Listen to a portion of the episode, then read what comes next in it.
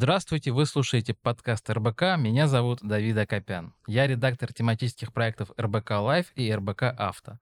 А это значит, что сегодня будем говорить об автомобилях, причем о машинах не личных, а общественных. Да-да, вы правильно догадались, речь пойдет не об автобусах и прочем транспорте, а о каршеринге. Потому что практически каждый из нас, кто обладает водительским удостоверением, наверняка имел опыт использования каршеринга или же регулярно пользуется подобными сервисами. Но мало кто осознает, насколько сложную структуру представляет собой каршеринг, причем как с технической точки зрения, так и с технологической. Поэтому сегодня вместе с Дмитрием Рязановым, директором по развитию продукта Делимобиля, приоткроем небольшую завесу тайны каршеринга и расскажем, что же он собой представляет изнутри и как столь сложная структура может бесперебойно работать. И поверьте, это будет интересно и полезно не только для профессионалов из автобизнеса и сферы перевозок, но и для рядовых пользователей. Так что оставайтесь с нами.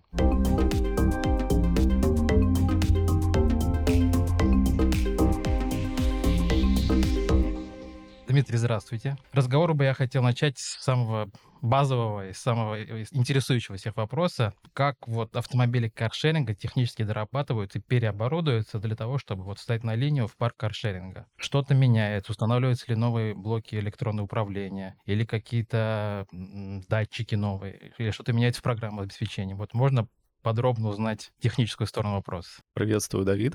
Да, начну, наверное, с того, что вообще такое телематика. И, ну, важно сказать, что это комплект э, оборудования, в состав которого входит э, различный набор датчиков. Это могут быть э, GSM-антенны, GPS-антенны, акселерометры, э, SIM-карты или мульти-SIM-карты для того, чтобы поддерживать надежный канал связи. И классическая телематика, она напоминает собой противоугонные системы, и по функциональности достаточно близка к ним. А, то есть, по сути, это а, железо и программное обеспечение, которое совмещает в себе функционал для мониторинга бортовых систем автомобиля и в том числе для двухстороннего, имеет двухсторонний канал управления, да, для того, чтобы иметь возможность какие-то команды на автомобиле исполнять.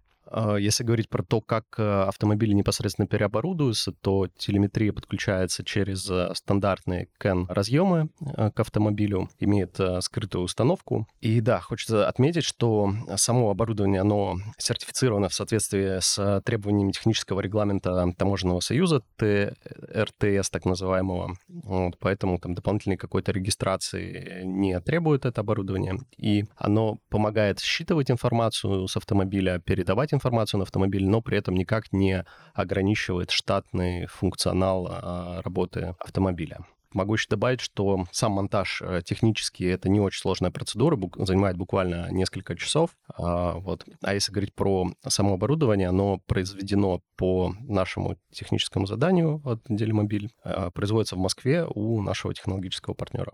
То есть все подрядчики российские? Да, да, производится прямо в Москве. На самом деле вопрос был неспроста, потому что вот как рядового пользователя интересует вот эта известная проблема с геолокацией да, в центре Москвы, которая возникла, и в других городах, где установлена система радиоэлектронной борьбы. Вот как эта проблема сейчас преодолима альтернативными методами, опять же, с учетом того, что машины оборудованы тем же самым телематическим оборудованием, которое изначально ставилось? Это очень хороший вопрос. А, мы, как и любой, наверное, геозависимый сервис, а, сервис, работы которого строится вокруг системы геопозиционирования, а, действительно с такой проблемой столкнулись, поскольку там каждый телеметрический блок, и в том числе устройство пользователя, который ищет автомобиль в городе, они между собой общаются, определяя координаты пользователя по GPS. И сложность проблемы заключалась не только в том, что происходит там э, сигнал, да, не доходит, происходит его оглушение, но и в том числе еще происходит спуфинг сигнала, то есть когда координаты GPS э, меняют свое местоположение. То есть э,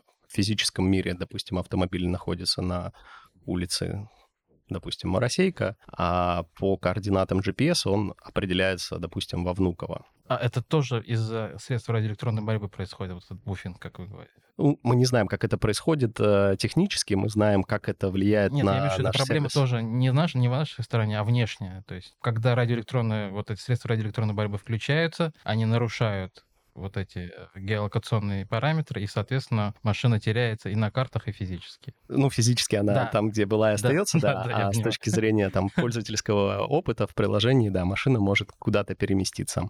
И, ну, условно, пользователь может прийти не туда, где на самом деле стоит автомобиль. Мы эту проблему летом этого года успешно э, решили в своем сервисе с помощью нескольких технологий. Есть такая э, технология LBS по сигналу от сотовых вышек операторов Local Base Stations. С помощью данных с базовых станций сотовых операторов мы получаем их э, местонахождение. С помощью э, алгоритма триангуляции мы понимаем, от какой базовой станции какая сила сигнала, и вот этим пересечением сигналов от нескольких базовых станций сотовых операторов можем с довольно высокой точностью определить геопозицию автомобиля. То есть, в принципе, вообще без использования данных э, со спутников GPS или GLONASS. То есть это вот то, что вы говорили, происходит за счет GSM-датчиков, а не GPS-датчиков? Да, в том числе как раз по, по, поскольку в автомобилях есть тоже GSM-антенны. Да, вы говорили, что GSM-датчик ставится изначально. А вообще он ставится изначально с какой целью? Тоже э, только для обмена данными при помощи операторов сотовой связи? Да, это обеспечивает, собственно, транспорт данных mm. между автомобилем и телеметрией. Ну и, как я сказал, используется несколько сим-карт различных операторов. Там есть определенный алгоритм, который в зависимости от силы сигнала может в автоматическом режиме переключаться на того или иного оператора для того, чтобы более стабильный канал связи обеспечивать. Вот. Но тут вот с LBS еще была какая сложность? Для того, чтобы мы получили точность порядка там 50 метров, но если говорить про центр города, не всегда этой точности Э, достаточно для того, чтобы в физическом мире автомобиль а, найти. Понятно, что есть какие-то базовые сценарии в приложении каршеринга, есть кнопка, например, посигналить, поморгать, да, и можно там услышать сигнал, где машина бибикает, и по звуку сориентироваться. Но может быть такое, что машина стоит, например, э, по карте в приложении на бульваре, стоит какое-то здание, а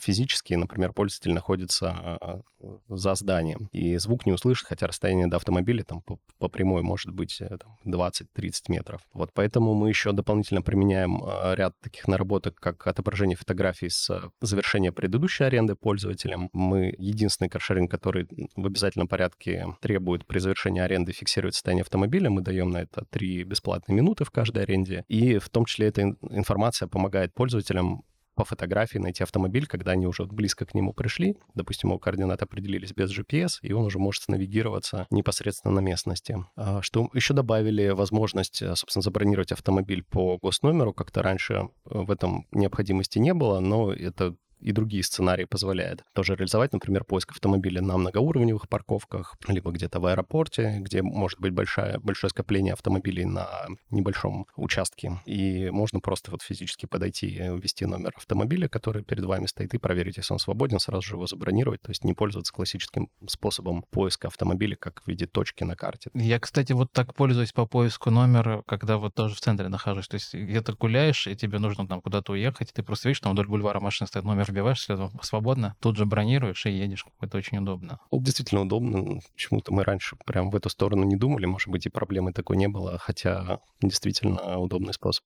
Многие пользуются. Хорошо, тогда я вернусь к вопросу про телематику, раз уж мы с нее начали. Вот что еще умеет телематика, зачем она в принципе нужна, вот кроме того, что она обеспечивает обратную связь с вами? Ну, по сути, телематика, она делает машину немного более умной, можно сравнить с гаджетом, да, делает из машины гаджет в том или ином смысле. А, и добавляет, собственно, возможность дистанционно машиной управлять, да, с помощью каналов двухсторонней связи. Например, а, какие это может давать возможности в продукте для конечного пользователя. А, вот сейчас зима, допустим, приятно всегда садиться в теплый автомобиль, и возможность дистанционно запустить двигатель и прогреть салон автомобиля — это одна из возможностей, которая дает телематика, да, то есть мы с помощью телематики можем не только дистанционно открывать, закрывать открывать двери и находить э, геопозицию автомобиля, но и в том числе выполнять какие-то команды, как прогрев двигателя, например, или по сигнале, да, чтобы найти машину. А также сервисные функции, которые может выполнять телематика, и выполняет это, например, функциональность парковочных роботов. Так называемых у нас есть часть автомобилей, которые не имеют оклейки, то есть они выглядят как обычные автомобили и не похожи на классический каршеринг, и на такие автомобили не распространяются парковочные льготы, предоставляемые городом. Соответственно, чтобы не получить штраф, эти автомобили должны вовремя определять, что они находятся на платной парковке и запускать парковочную сессию. Ну и, соответственно, когда пользователь этот автомобиль забирает, с парковки автоматически отключать, потому что в нашем сервисе парковки включены в стоимость аренды, и пользователь, в принципе, не задумывается о том, об их оплате, сколько они стоят и нужно ли или нет оплачивать. И эту функцию тоже на себя берет телематика. Еще телематика помогает нам собирать информацию о стиле вождения каждого пользователя. У нас в продукте довольно глубоко внедрена кастомизация и персонализация, в том числе и тарифов. И тариф зависит от того, какой стиль вождения у пользователя. То есть чем аккуратнее водишь, тем э, ниже стоимость. Для сервисных функций также мы, понятно, получаем данные о том, какой уровень топлива в баке автомобиля, сколько осталось незамерзающей жидкости, омывающей жидкости в бачке, да, чтобы своевременно ее пополнять, ну и заправлять автомобили. И множество еще технических параметров, например, а, температура охлаждающей жидкости двигателя, да, что мы следим, чтобы там двигатель не перегревался, износ тормозных колодок, ну, огромное количество. В принципе, вы дистанционно наблюдаете за всеми теми параметрами, которые водитель видит на щитке приборов.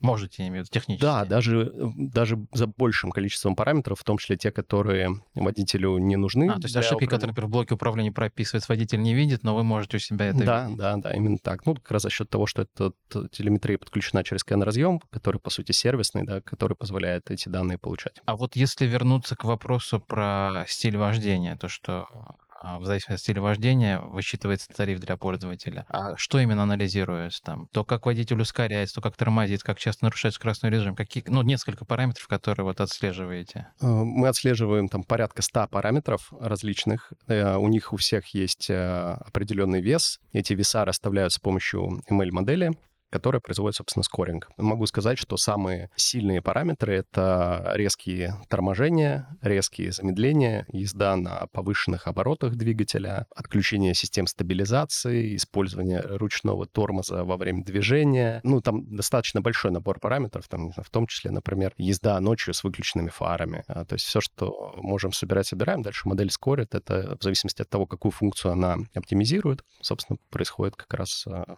в том числе и расчет стиля вождения. Но, исходя из этого, у меня э, сразу же возникает вопрос. Судя по тому, какое количество данных вы собираете, да, какое количество данных обрабатывается, возникает вопрос о команде разработчиков в деле мобиля. И вот хотелось бы узнать, как устроена работа разработчиков и кто в компании занимается управлением автопарка, чтобы машины всегда были, э, так сказать, вымыты и подготовлены для того, чтобы работать на линии. А также кто занимается из разработчиков, например, пользовательским интерфейсом, тем, что мы видим там на экране смартфона. И в целом, да, интересно, как эти команды взаимодействуют взаимодействуют между собой, чтобы сделать сервис лучше и удобнее? А, начну, наверное, со второй части вопроса. Для того, чтобы обслуживать парк а, на текущий момент, на, по данным на конец третьего квартала 2023 а, года, у нас в парке 24 тысячи автомобилей. Чтобы обслуживать такое большое количество автомобилей, у нас есть специальные продукты, работа которых основана в том числе на данных, которые мы получаем из телематики. Ну, например, все эти автомобили нужно довольно регулярно мыть, заправлять, иногда перегонять, проводить на них контроль качества, да, их технического состояния. И и все это делает команда из сотен а, исполнителей. Ну, плюс обслуживание такое сервисное, там, замена масла и прочее. Да, у нас бизнес, он супер операционный, да, то есть во многом зависит от э, эффективности работы команды операций. И к машинам, да, к самим автомобилям мы также относимся как э, к продукту. То есть наш продукт — это не только мобильное приложение, которое привычно пользователю, но и там телеметрия, телематика, да, как продукт. И сам автомобиль тоже для нас это а, продукт. Если говорить про а, вот этот ПО, да, для флит-менеджмента, для управления парком, это наша собственная разработка. По сути, это такой task-трекер э, с глубокой интеграцией в клиентское приложение. Мы собираем огромное количество фидбэка о клиентах, оцени, э, их оценку опыта поездки, да, что им понравилось, что не понравилось, э, информацию, которую они фиксируют на приемке автомобиля, если есть какие-то недочеты, например, у автомобиля, информацию из той же телеметрии по уровню топлива, вот то, что я перед этим рассказал. И на основе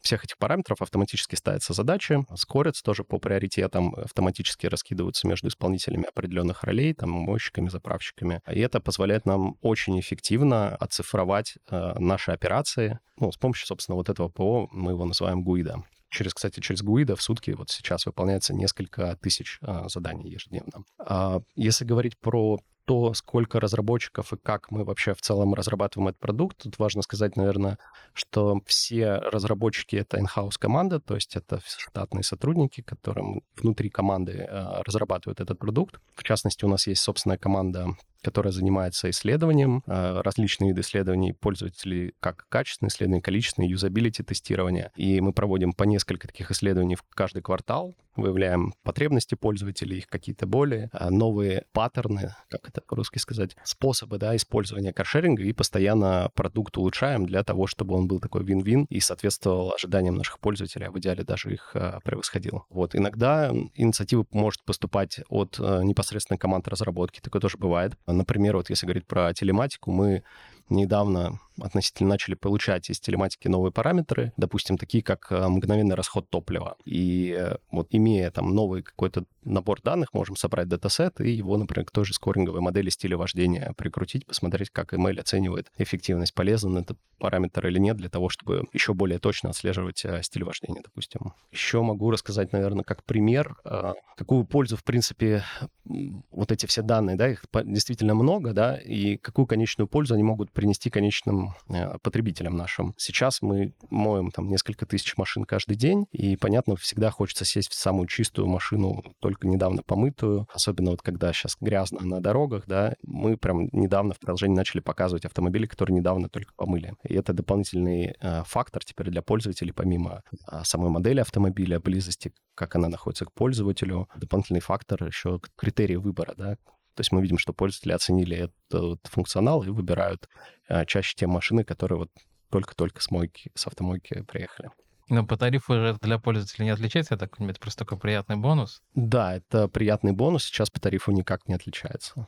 А если вот вернуться к вопросу про пользовательский интерфейс, э, это команда, это отдельная команда, или это одни и те же разработчики, которые занимаются и вот внутренней системой, и тем, что видит пользователь? Ну, это, конечно, разные команды. Если говорить про разработку э, именно UX и UI, да, пользовательских интерфейсов, это экспертиза команды продукта, в частности, продуктового дизайна. То есть у нас есть э, несколько продуктовых дизайнеров, которые все свое рабочее время, по сути, занимаются улучшением э, пользовательских э, интерфейсов, смотрят вместе с аналитиками, условно, какие кнопки работают, какие не работают, какой, э, какие подсказки где-то нужны в продукте, а в идеале сделать продукт настолько понятным, чтобы подсказки в принципе не требовались, чтобы он был интуитивно понятным. И мы также меряем после каждой аренды не только информацию про автомобиль собираем, но и то, как пользователь оценивает наше приложение, соотношение цены-качества. И сейчас очень высокую оценку ставят пользователи именно приложению. Возвращаясь к вопросу взаимодействия, вот очень был хороший пример того, что добавили функцию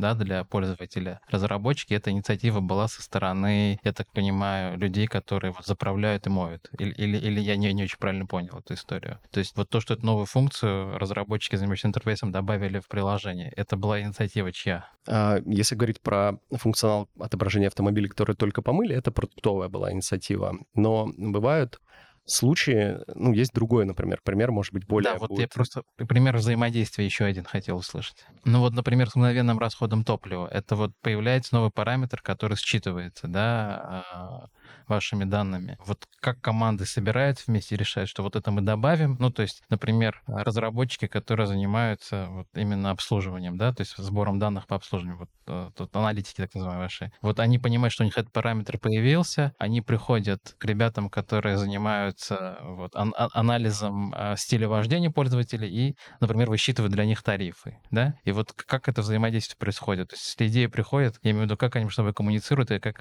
ну, решает, с кем это финально решает решается добавлять новые функции, не добавлять или там в тестовом режиме, не в тестовом режиме. Вот это вопрос коммуникации между разными, разными структурами. Интересен. Да, я, я понял вопрос. Ну, скажем так, бывает по-разному, но если мы говорим про развитие продукта, то, как правило, э, продуктолог это как раз одно окно для всех э, стейкхолдеров внутри компании, будь то разработчик, а, инженер по телематике или аналитик. Э, вся информация стекается в продукт, и дальше мы оцениваем ценность а, ту ценность, которую это может принести конечному пользователю.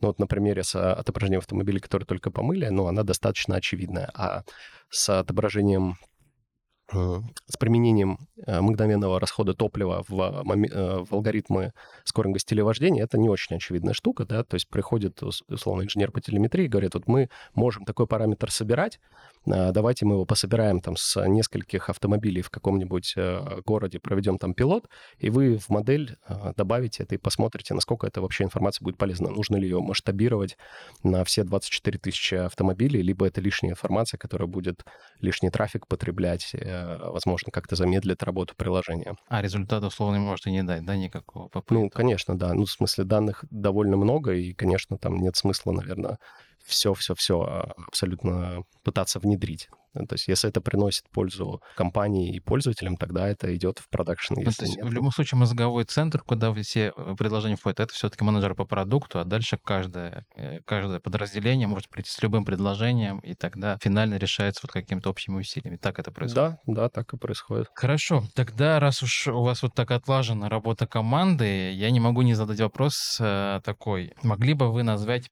пять основных технологических преимуществ делимобиля, которые делают его сейчас максимально привлекательным для пользователей? Ну, правильно сказать, что это, наверное, комбинация факторов, которая позволяет нам этот бизнес делать эффективным. И все преимущества, которые можно назвать, мы всегда их выделяем с точки зрения такой вин-вин. Все преимущества, которые преимущества как для бизнеса, так и они должны быть преимуществами и для пользователя. А, ну, например, одно из наших, наверное, главных преимуществ — это доступность автомобилей. Мы сейчас, на текущий момент, мы лидер по количеству автомобилей в каршеринге. Москва в целом — это самый большой рынок каршеринга в мире, и мы на текущий момент лидер на этом рынке. Доступность автомобилей еще и в смысле вот их э, условно шаговой доступности и доступность в плане того, что у нас самая большая региональная экспансия. А, мы единственный федеральный каршеринг, как я уже сказал, в 10 городах представлены. А второе преимущество — это эффективность а, операции за счет, в том, в том числе, вот этого ПО, которое занимается флит-менеджментом. А, и за счет эффективности операции мы можем как раз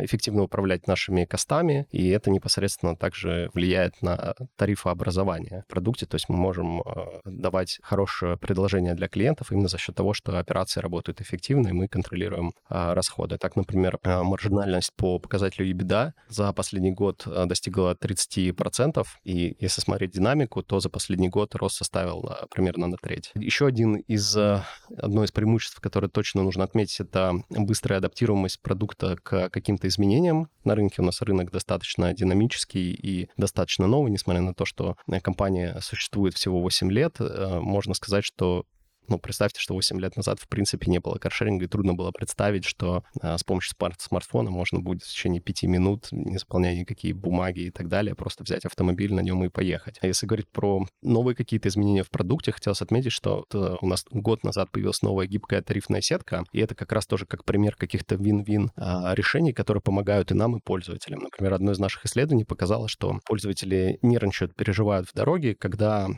попадают в пробку, едут в поминутном тарифе, тарифе, да, то есть э, они стоят, и за каждую минуту они платят. Это начинают... про меня. Ну, это про многих. И мы выявили, да, что такая боль есть. У нас есть другие виды тарифов, например, тариф э, для поездки по фиксированной стоимости, как в такси, когда пользователь заранее знает цену. Но не всегда пользователь его может заранее выбрать, да, допустим, планы изменились в процессе поездки. Вот сейчас у нас есть специальный тариф для пробок, он автоматически появляется в приложении, э, когда наступают пробки, он так и называется, минуты в пробке. И там стоимость минуты в два раза или больше, в два раза или дешевле, чем в обычном поминутном режиме, но там ценообразование строится из времени в пути плюс пробега. То есть если э, предполагается, что сейчас пробки нужно ехать медленно, то этот тариф э, очень выгодный для пользователя. Сейчас каршеринг развивается еще и в ту сторону, что это не только поминутная аренда, с которых он начинался, а у пользователей есть э, потребность ездить куда-то надолго. Зоны поездок довольно широкие. Например, из Москвы можно поехать э, в Геленджик. И для этих целей есть отдельный тариф, он так и называется «надолго». Это тариф, где можно взять машину без оклейки, то есть она будет выглядеть не как каршеринговая. В этот тариф не включено топливо и парковки, но за счет этого а, он стоит дешевле. То есть это тариф, который может подойти, например, для того, чтобы поехать на неделю или больше э, с семьей э, на море, да, доехать из точки А в точку Б, там он будет стоять, и не нужно платить за парковки и за топливо, да, потому что он просто стоит. И за счет этого более выгодный тариф получается. А есть у нас э, тарифы, которые делектур, так называемые, тоже очень удобная функция. Она позволяет нам, как компании, иметь возможность без дополнительных затрат перераспределять автомобили между городами, а пользователям позволяет, ну, собственно, совершать междугородние поездки в одну сторону. То есть, в принципе, можно сейчас взять и поехать туда-обратно, например, из Москвы в Санкт-Петербург по э, классическому тарифу. Но если нужно поехать именно в одну сторону, то вот подойдет делектур. Ну, в общем, огромное количество других э, тарифов, которые, наверное, для каждой категории пользователей подойдут. Есть проездной на каршеринг, а есть э, различные наборы страховых опций, которые позволяют вообще полностью покрывать все потенциальные убытки, которые могут произойти в случае аренды. Все очень гибкие тарифы. И, наверное, последнее преимущество, которое хотел подсветить, пятое, это управление транспортными потоками эффективное, поскольку у нас э, нет водителей, допустим, как в такси, да, которые сами могут э, автомобили перегонять, э, или там пока еще наши автомобили не могут ездить там в беспилотном режиме, нам нужно эффективно их перераспределять по местам, там, где спрос выше, из мест, где спрос на автомобили низкий, где начинается простой автомобиль. Понятно, что сколько бы у нас не было собственных сотрудников, механиков, мойщиков, перегонщиков, своими силами такой объем перегонять уже нет возможности, поэтому недавно мы запустили тариф, он так называется, с пересадкой, который позволяет пользователям в зонах, а, в которых автомобили простаивают, брать автомобиль за 79 рублей и ехать до там, ближайшего транспортного узла. А, ну, причем поездка может занимать там, в том числе там, до часа времени. А, и чтобы там пересесть, допустим, на метро или на какой-то общественный транспорт, на электричку. Такая тоже опять вин-вин модель. То есть и нам, как компании, это выгодно, чтобы машина переместилась в востребованную зону, да? В востребованную зону, а пользователю это выгодно, условно, по цене общественного транспорта доехать из, условно, Подмосковья до станции метро. Хорошо. Вопрос такой, раз уж вот уже было сказано, что телеметрия позволяет совершенно разную функциональность придавать автомобилю, там, включать автозапуск, прогревать салон, там, моргать фарами. Какие еще необычные функции могут появиться в дальнейшем с развитием вот той же автомобильной техники? Может быть, какая-то автопарковка или подсказки по стилю вождения тому же? Вот что может появиться в ближайшем будущем?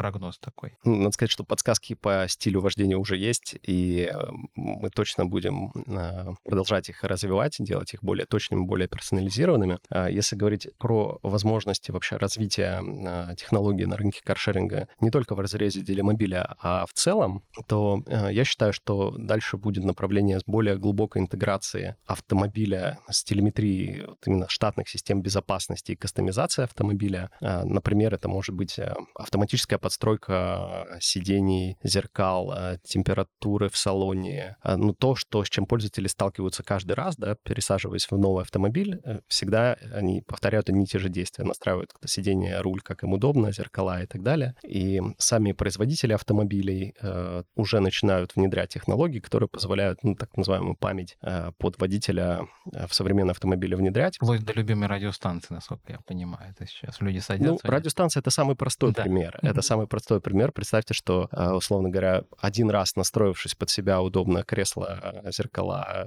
температуру в салоне, вы, садясь в каждый следующий каршеринговый автомобиль, он автоматически под вас подстраивается. То есть не нужно каждый Но раз выполнять одни и те же Должны действия. быть схожие модели по габаритам. Я имею в виду. Понятно, что там примерно всегда человек по одинаково настраивается, условно говоря, в одной модели автомобиля у него одна посадка удобна, а в другой другая. То есть, в принципе, это же тоже можно, исходя из модели автомобиля, где он как настраивался, это же тоже можно запоминать, я так понимаю, телематика. Телематика это точно сможет запоминать, и действительно здесь больше зависит от, того, от возможностей самих а, автомобилей. Да? К сожалению, сейчас не каждый автомобиль поддерживает а, так называемую память. Да, электроприводы еще не у всех есть в креслах. Да, все верно, электроприводы даже не везде есть. Что еще может быть? Ну, если так пофантазировать, то самостоятельная парковка, ну, это опять же функционал автомобиля, он уже во многих а, современных автомобилях да, есть, да, в том числе тех, которые есть. есть у нас в парке. А, что более, наверное, ценно было бы, это самостоятельная подача автомобиля, да, то есть сейчас так или иначе к автомобилю нужно идти к каршерингу, да, ему, его нужно найти, к нему нужно пешком дойти, там, снавигироваться, то, что мы обсуждали в начале. И если смотреть там среднесрочное будущее, то функция автоматической подачи автомобиля, когда он к вам подъезжает, э, чтобы не вы к нему шли, а он к вам подъехал, это что-то из следующих таких next big things. Ну и, возможно, вообще все, что связано с самостоятельным обслуживанием автомобиля. Ну, там, автоматически доехать до мойки или автоматически доехать до заправки. Э, если говорить про электромобили, и мы знаем, что в Китае это уже практикуется, например, в такси, да, автоматические не зарядки, а, скажем так, замена, замена аккумуляторов, да, то есть когда автомобиль подъезжает автоматически на станцию, у него отстегивается аккумулятор, ставится следующий, и, по сути, не нужно тратить время на подзарядку аккумулятора. Вот думаю, что в эту сторону. Но, опять же, не за горами индукционные зарядки в парковочных местах, когда машина встает, начинает по беспроводному способу заряжаться. Да, но они должны быть достаточно мощные. И это, кстати, достаточно дорогая технология, насколько я понимаю, пока что для машин все-таки. Одно дело смартфон заряжать беспроводным способом, другое дело. Ну, вопрос, как вот она в нашем климате еще будет работать. Э, она же и тепло в том числе излучает. Да? И, в общем, пока сложно сказать про индукционные. Ну и тогда, наверное, финальный вопрос, да, про будущее, раз уж мы заговорили про беспилотные системы. Каким вы видите дальнейшее развитие сервисных каршеринга ввиду появления вот полностью беспилотных автомобилей? Как, на ваш взгляд, это будет работать и насколько ли это реальная перспектива? И можем ли мы это увидеть хотя бы вот в первой половине 21 века? Начну по порядку. Мне кажется, что в первую очередь э, мы увидим беспилотные автомобили э, в сфере коммерческих каких-то не пассажирских перевозок, да, перевозки грузов. Э, и, кстати, этим летом была новость, что одна из компаний, которая занимается разработкой беспилотных автомобилей, уже запустила коммерческие перевозки грузов из Москвы в Санкт-Петербург и обратно на, беспилотниках, что там косвенно подтверждает этот тренд. Поэтому какой перспективе мы это увидим, сложно сказать, но точно э, я надеюсь, что это произойдет, скажем так, при нашей э, жизни, да, очень хотелось бы этим э, не только увидеть, да, а чтобы это вошло в повседневную жизнь и иметь возможность этим а, воспользоваться. Сейчас а, производители и изобретатели беспилотных автомобилей там часто приводят классический пример, что когда-то в лифтах были лифтеры, да, которые нажимали на кнопки и, э, или там просто как-то механически управляли этим лифтом, чтобы он вас перевозил. А сейчас мы даже не задумываемся про то, что просто войдя в лифт, нам нужно одну кнопку нажать, а зачастую даже лифт сам знает, да, на какой этаж нам нужно доехать. Вот. И э, точно, что эта технология технология не за горами. Что может ее замедлить? Возможно, сейчас какой-то бум э, на рынке э, чипов и активное развитие технологий, связанных с AI, с искусственным интеллектом, конкурируют за чипы, э, развитие криптовалют, а также все конкурируют за эти чипы, и в том числе и беспилотные автомобили будут за них конкурировать, поскольку там огромное количество вычислений, в том числе для машинного зрения. И, на мой взгляд, это может быть одним из таких стоп-факторов, но, наверное, не самым существенным. Более существенным может оказаться а, какие-то законодательные ограничения, потому что беспилотники есть и сейчас, но а, в городе они могут есть только в каком-то экспериментальном режиме. А, в основном их используют вот, в коммерческой деятельности именно где-то на загородных трассах, каких-то хайвеях, вот вроде трассы М11, которые там, где они могут безопасно перемещаться. Но для каршеринга это, конечно, хорошая возможность, я считаю, потому что это позволит привлечь новые аудитории. Ну, если так помечтать, вот мы сейчас единственный каршеринг, который позволяет пользователям без стажа сразу, как только получил э, водительские права, э, э, пользователь там с 18 лет прийти и начать нами пользоваться, а применение беспилотных автомобилей позволит э, привлекать аудиторию даже те, которых может и не быть водительских прав,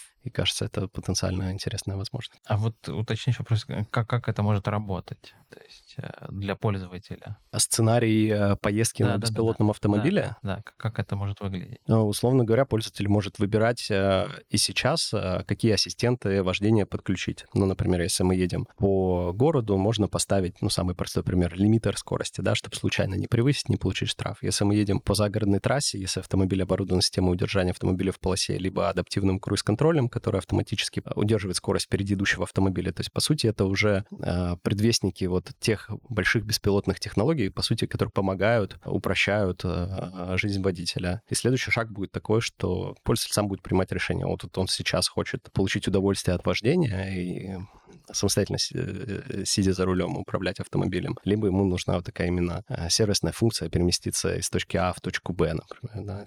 То есть это будет выбор пользователя.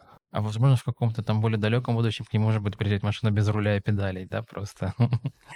Ну, вполне, вполне, вполне возможно. Ну что ж, Дмитрий, спасибо большое. Было очень интересно. Будем вас снова ждать в гости. Спасибо, Давид.